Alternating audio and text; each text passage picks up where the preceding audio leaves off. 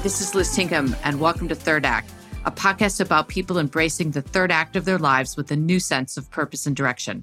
The third act begins when your script ends, but your show's just not finished. Hello, hello, and welcome to the Third Act podcast. Today, I'm speaking with Jamie Hunt, the master blender.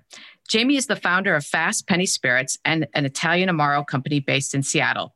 She's one of very few women in the spirits business, but who found early inspiration from her Sicilian grandparents. Jamie's longer career is actually as a digital advertising and marketing specialist, founding a company and leading digital strategy for a large systems integrator, and is a partner at Ernst & Young.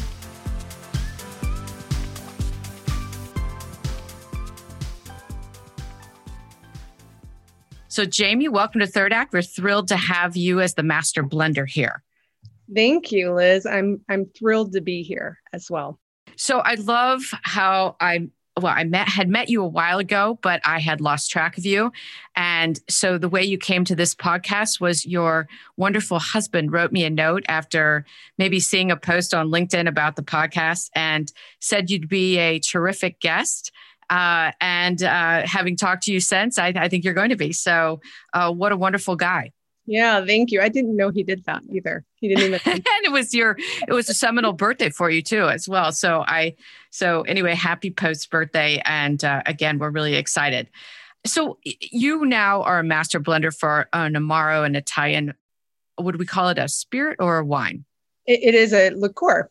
So a liqueur. Yep. Okay.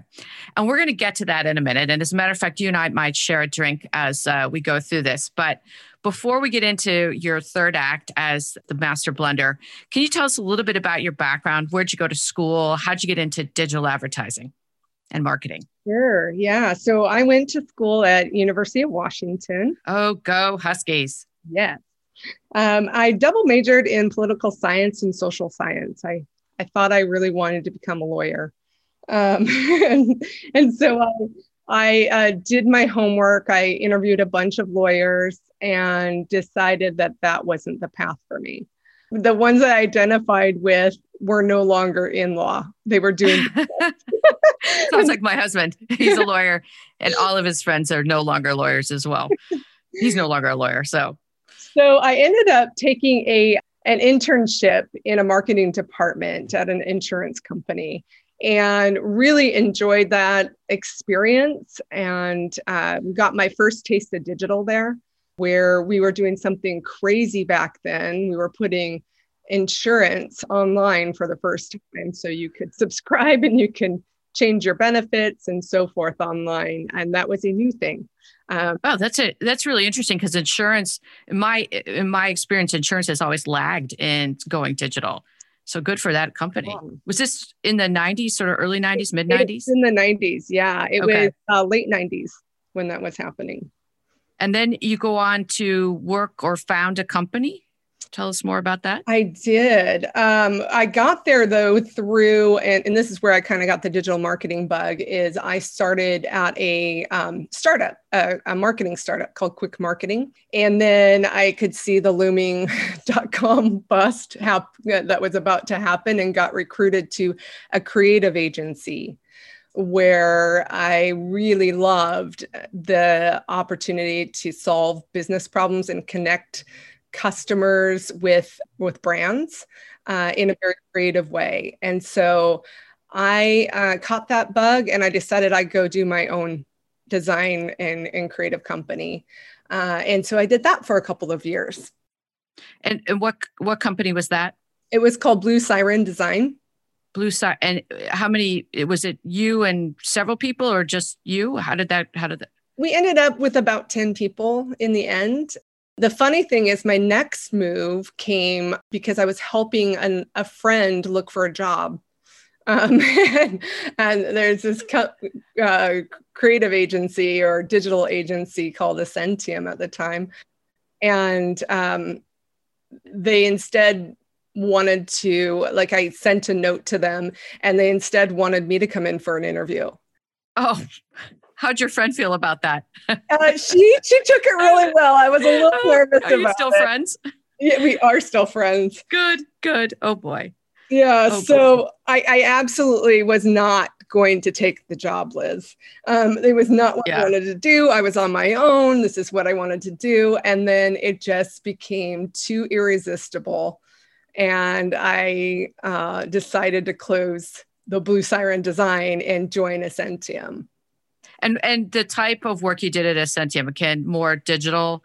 More digital work. Yep. Yep. I, I assume a growing field at that point. Absolutely. And I worked a lot with a, a variety of brands, but one that I, I tended to work the most with was Microsoft, who was right in our backyard.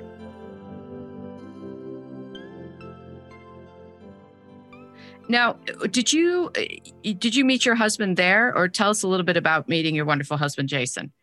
I did. Yeah, I actually I became a partner and then later a managing partner, and I had to sign my name on a guarantee for purchasing the company that Jason was from. Okay.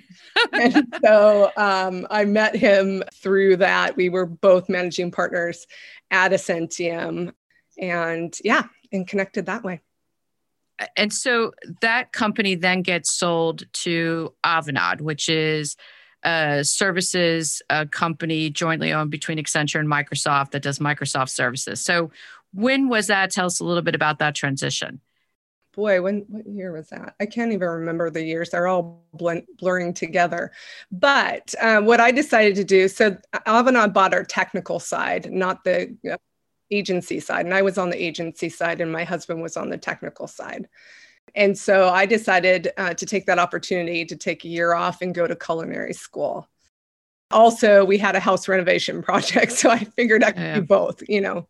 Because I didn't want to get bored on my year off.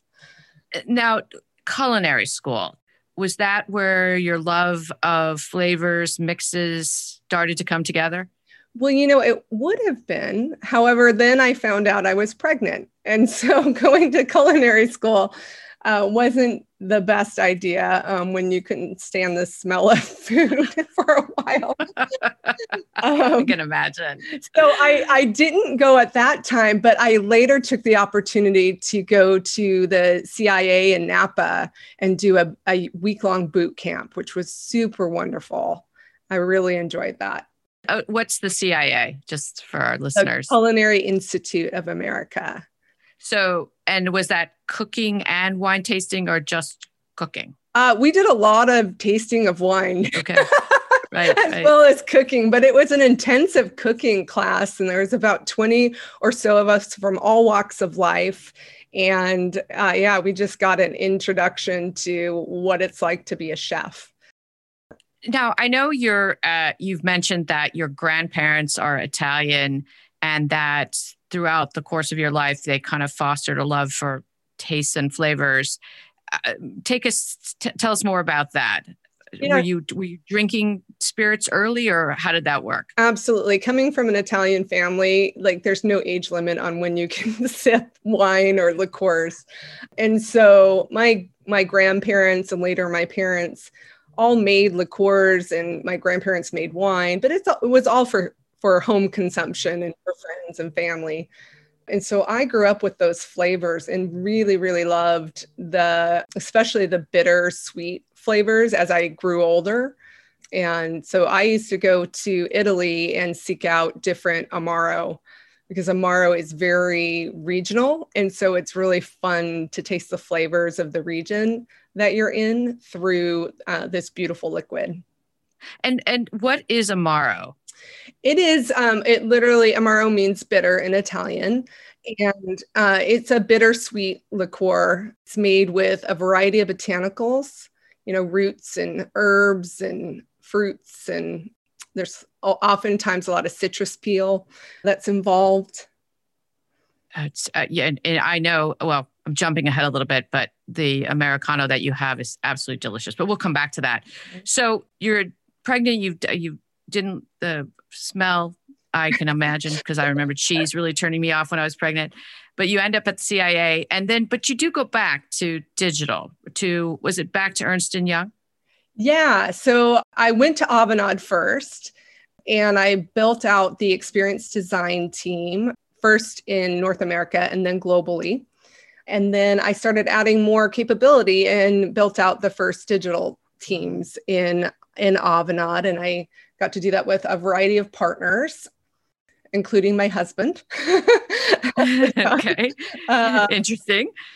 Um, yeah, that so with that experience, you know, we uh, had to think about where our careers were going within the company, and so I ended up taking a global role and and started our digital advisory practice and so built out all the offerings and all the capabilities and so forth you and jason were kind of still both at Avanade tracking away and eventually you make the decision to leave how did how did you make that decision you know, I we just noticed that we just kept bumping into each other uh, at Avanade. We had a similar career trajectory, and so we thought, you know, one of us should just go and do something somewhere else. And so I took the opportunity to take off and find my next adventure, which ended up being EY. And I was excited about EY um, because they were a little further behind in digital. And so I thought, here, I can make a huge impact. All that I've known, all that I uh, learned from my my time throughout the years, and um, to do that for a Big Four was really exciting.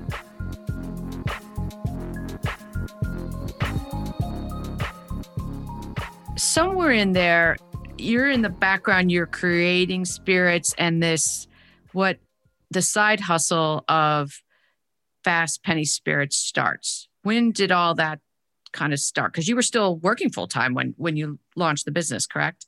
Correct. Yeah. So one night, as the story goes, one night, uh, my husband and I were uh, having an Amaro after a meal um, over at Rob Roy in Seattle. Mm-hmm. In Seattle, right? And we were wondering, we are talking to the bartender asking about, you know, more American made Amaro. We really hadn't seen a whole lot of it. And uh, so he gave us a taste of a couple of American made ones. And, you know, they were pretty good, but they weren't the same as what I was used to, which was more of that complex Italian style of Amaro. And so a little bug got in my head, and I thought, that could be a really cool business to get into. I love it anyway. There's a place in the market. You know, I, sh- I should I should start an Amaro distillery. oh, Jamie, I mean, I've I love to shop. I've been in clothing stores and thought, boy, there's a missing piece here, but I've never taken it upon myself to launch something, particularly a spirits company, which frankly, there are very few women in, right? I mean, yeah. very few. And so, how do you get it going? I mean, how does it work to get a spirits company going in case some of our listeners, and, and I know people, I have friends who are interested in doing this. So I think they'll be fascinated by this. Yeah, you know, I had no idea what the first step was to be honest. But what I did start with was was my business plan and opening, you know, getting my license uh, to do business, and I was working on the recipe development. And uh, what I did was I went to this Seattle Made event, and that's where I met a bunch of people that knew more than me on what to do. And I met my lawyer, um, Brian Defoe, um, and he was fantastic. He knew so many people, he knew so much about what I was needing to go through. And he really connected me to a lot of people who I then peppered with tons of questions. Is the recipe made at this point? Have you made a bottle of it yet, or where are you at in the creation process? I'm still in development process. Um, you know, just trying to figure out how to create a complex and balanced Amaro um, using both regional flavors and, and global flavors. And so that took me over two years to create. And luckily, through that lawyer, I met my someone that would would become my co-founder, Holly. Okay. And what what had she been doing, and why why is she why was she a good co-founder for you? So she had co-founded Captive Spirits, who makes Big Gin. And her and I just started a conversation. We would meet every couple months, have a drink. I would ask her a ton of questions and then try to get her to join me. Um, and she finally left. She left Hood. Uh, their company was sold to Hood River Distilling. She left Hood River and we still kept meeting and I still kept trying to get her to come join me. And finally, uh, the opportunity came and she said yes. And it was just what we needed to really get going quicker. And so, when did you make the decision to make this your full time gig and not just your side hustle? You know, it really happened during the pandemic, uh, to be honest. Really? Okay. So this year. yeah. Yeah. I knew I wanted to at some point, but I still kept thinking I'd do it as a side hustle and just keep working my digital job. So you're a partner at Ernst & Young and you have how many children? I have two. Two children who are presumably homeschooling because there's no school in Seattle. Yes. And your husband's working and you're running this side hustle business and you thinking you're going to keep all that going. Yeah, crazily enough. That's amazing. No, I just I know a lot of I'm just like, ah, that's so amazing. So, all right. So you, you get to the pandemic and stay again. So lightning struck, you decided to Yeah, I I decided to leave EY and go full time at uh, Fast Penny. We were just getting ready to do our first launch in July, and I made this decision in, in March. I think, you know, the one thing the pandemic has many, many problems, but one thing it does do uh, is it really made it clear what was important and kind of the fact that I needed to follow my passion and really put myself into it. And, and when you did that, what were your biggest fears of, of leaving your, you know, 20 plus year digital career? Uh, oh my goodness. Um, will will we be successful? Will people buy our product? Can we get a you know? By then we had figured out the recipe, so at least I had that uh, to go on. But we hadn't sold one bottle yet. Uh, oh golly, okay. And we were pivoting because uh, originally we were thinking we would go, you know, through distribution, uh, to, through the distribution channels, and that was kind of dried up because many of the distributors didn't don't want to take on new brands during the pandemic. So we had to pivot to a direct to consumer, a shipper. so we had to we had to pivot fast. And Holly, what what was her thoughts? Was she like, Jamie, you can continue working or come full time? I mean, how, how much of an influence was she in making the decision? She was so supportive. Like she was fine. She understood if I needed to continue working or wanted to continue working at EY or, you know, if I came there. She was happy when I decided to come there because she was the only person that was full time doing all this work and you know i felt bad because i i could help on lunches and weekends and late nights and things like that so it really threw her schedule kind of out of whack a little bit because that was the time when I had time to, to meet. So let's talk a little bit about the name. And uh, I, you have a beautiful website, and I've read all of it. And you mentioned that you might have been interested in perhaps your act two and a half as a burlesque dancer. Can you tell us about that? Yeah. Um, so that this is kind of a funny story. We were a some friends and, and us were sitting at uh, DeLille Wine Bar in Kirkland. Is this is this you and Jason? Jason and I, yep. Yep. And we're we're having wine, and my friend says to me, "Hey, I just signed up for this burlesque class. You should go." And of course, Jason and the others were like, "Yeah, yeah, yeah, you should go." And here I was like, "Oh yeah, like like an exercise class. That sounds great." Um, and so I, I, signed up while still at the wine bar. And um, so I signed up and I went there and found out it was really for creating professional burlesque dancers. And I decided to go for it. It seemed sc- really scary, and I kind of like to do scary things. And so I was like, I'm going to push myself and do this. And I'm so glad I did because it ended up being such an empowering experience and so wonderful. I never thought I would want to be on stage, Liz. Like, I never thought I'd want to perform on stage, and I loved it. Absolutely loved it. Where, uh, uh so you took the, cl- you did class and they had you do a performance? Yeah. So I did a series of performances and then I joined the person who talked me into the class. We joined as a duet team and my stage name was Veloce Von Perla and hers was Santine Bijou. And when we would act together or perform together, uh, we would call ourselves Fast Penny. And so when we were batting around ideas for the company that I was going to start, the a big part of Fast Penny Spirits is empowering women. And I, I felt so empowered in that experience that it just became a natural uh, decision for me to, are, are are you still performing? I am not. No i have no time so your burlesque career is on hold at this point i just have to ask what kind of sparkly outfit did you wear oh my god i i wore so many so many crystals I mean, we oh. became masters at gluing crystals onto bedazzlers extraordinaire. Yeah, absolutely. We, we, might have to do a whole episode on that because I've never met anybody who did burlesque dancing, but I, I'm sure it was great exercise. Oh, fantastic exercise.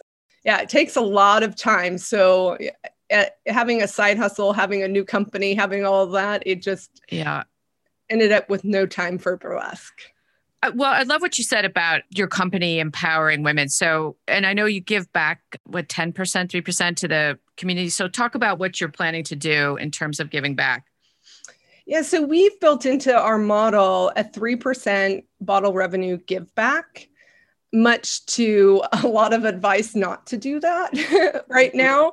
Because of you're just starting and you need to balance profitability, etc. yeah, et cetera. Yep. Absolutely. But my thing was I started this partially because I could do this. This is what I wanted to do. And if I don't build it into the model, you know, I'm afraid it just won't get there. And so, you know, our company takes losses every month because we're a startup. But, you know, that's just a really important thing is to give back to our community and to give back to nonprofits that empower women. And so, what kind of? I mean, who have you given money to so far? Because you you are out in stores now selling, so I assume you've been able to make some donations. We have, yeah. So in July, we we donated to Black Girl Ventures, and then in our August, September, October went to Emerge Washington, and Emerge Washington helps elect women into office, political office. And now our November, December is uh, Jubilee Women's Center. And so we're excited to be able to write that check in January uh, to them to support them. That is just so terrific. I love the fact that you built it into the model from the beginning, that it's that important because then it, it, it, you know, will just grow. It's kind of like I, I think Salesforce has done some of the same thing in their, their models as well. There's a few other things that we do. Like this month, um, we decided 10% bottle revenue give back to the independent restaurant coalition and that's because our restaurants and bars are hurting and so we want to be able to support them however we can um, we do other things to support community too so we we also host pop-ups so people have another uh, place to do business and and uh, some more exposure to do business with us and so that's been really wonderful just kind of building out that community and when you talk to your, I assume it's like angel investors slash friends and family about yep. putting money into Fast Penny. I mean, how do you how do you explain that part of it to them? I tell them it's uh, there's no question we're doing this, and so you have to be supportive of the give back because we're always going to have it, um, and we'll give back in other ways whenever we can. And you know, not only do our investors support it they're i mean they're really really excited about it oh, and want to see us to hear. better so we can give more we talked a little bit about lack of women in the spirits in the industry why why is that and what's it like being a woman in the spirits industry so it's interesting if you look historically women much like chefs women were the distillers, the cider makers, the brewers, um, and such in in our history. And then once the Industrial Revolution hit, and it became more big business, men took over. And I, I see like the distilling business kind of a lot aligned to to what's happening in the in the restaurant business with the sh- chefs and and more mm-hmm. women chefs getting into a place of notoriety and getting more of that support. I think that's happening in the distilling industry as well. There's lots of wonderful groups uh, out there that support women in distilling. And you know, my experience, yes, it's male dominated. That can make it tough at times. But um, my experience has been one of a lot of support. I can pretty much call up, and I do. I call up different distillers and ask them a variety of questions. Like we're looking at a forklift right now.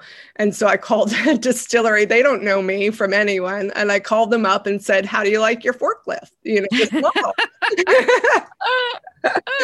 oh, I love that. That's a little bit different than digital advertising. Yeah, definitely. yeah. Oh, how do you like your forklift? Um, so as you think about, so now your your work life balance, everything is completely changed. So this third act, and who knows, you may have four or five acts. How do you look at your life differently in terms of family, time off, work life balance? I mean, you were balancing a huge amount before, but it seems to me you're as busy, if not busier.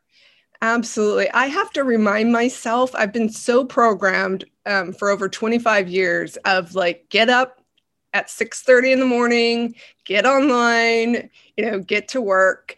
And so I have to remember that I don't necessarily have to go that route.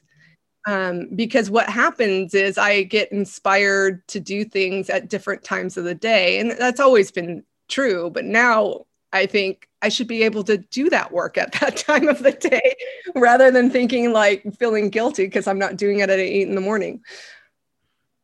So you're so you're thinking your the paradigm of the hours of the day has changed entirely. Yes. Yeah. I'm I'm trying to think that way because it should be. It should be that way. And in my opinion, um, being in in this business you know there's certain hours that you need to be around but there's others that that you don't. And quite frankly i as you said like i'm working seven days a week.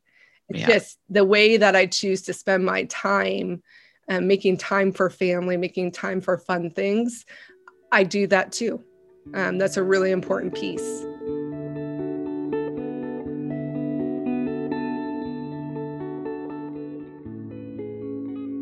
So your business kicked off. You launched this year. You're in several different store locations doing uh, D2C as well, direct to consumer. Where where's your business heading? Where what you know? Where do you see it in a couple years? Oh gosh, really want to make our mark on uh, America and get our um, liquid out to as many people as possible. But we're focused right now on the West Coast. Uh, so we just sold some of our first bottles to Oregon. Great. And, uh, and we just signed with a distributor in California. So if people want to find out how to buy fast penny spirits and, and the, the Amaro is Amaricano, is that correct? Yeah, it's Amaricano and Amaricano Bianca is our light version, our white version and you can go to fastpennyspirits.com and there's a location uh, tab up there to look at it. You also, I, I can't say enough about your website. It's absolutely stunning.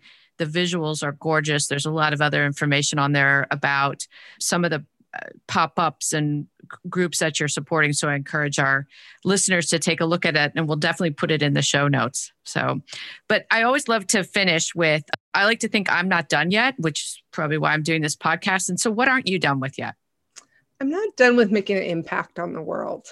Oh, wow. Say more. Yeah. So, whatever way it is, whether it's through doing our give backs and things with Fast Penny, whether it's mentoring women or uh, others, like that's a really important part of who I am. And I feel like I'm never going to be done with that. Oh, it's wonderful. Well, Jamie, thanks so much for joining us on Third Act. As I said, you can find the store locations and more information about the Amaro on fastpennyspirits.com. Jamie and I are going to take a pause here and have a couple drinks, and uh, we look to have you back in a couple years after this is uh, nationwide. Thanks, Jamie. Thank you, Liz. Thanks for joining me today to listen to the Third Act podcast. You can find show notes, guest bios, and more at thirdactpodcast.com. If you enjoyed our show today, please subscribe and write a review on your favorite podcast platform. I'm your host, Liz Tinkham. I'll be back next week with another guest who's found new meaning and fulfillment in the third act of their life.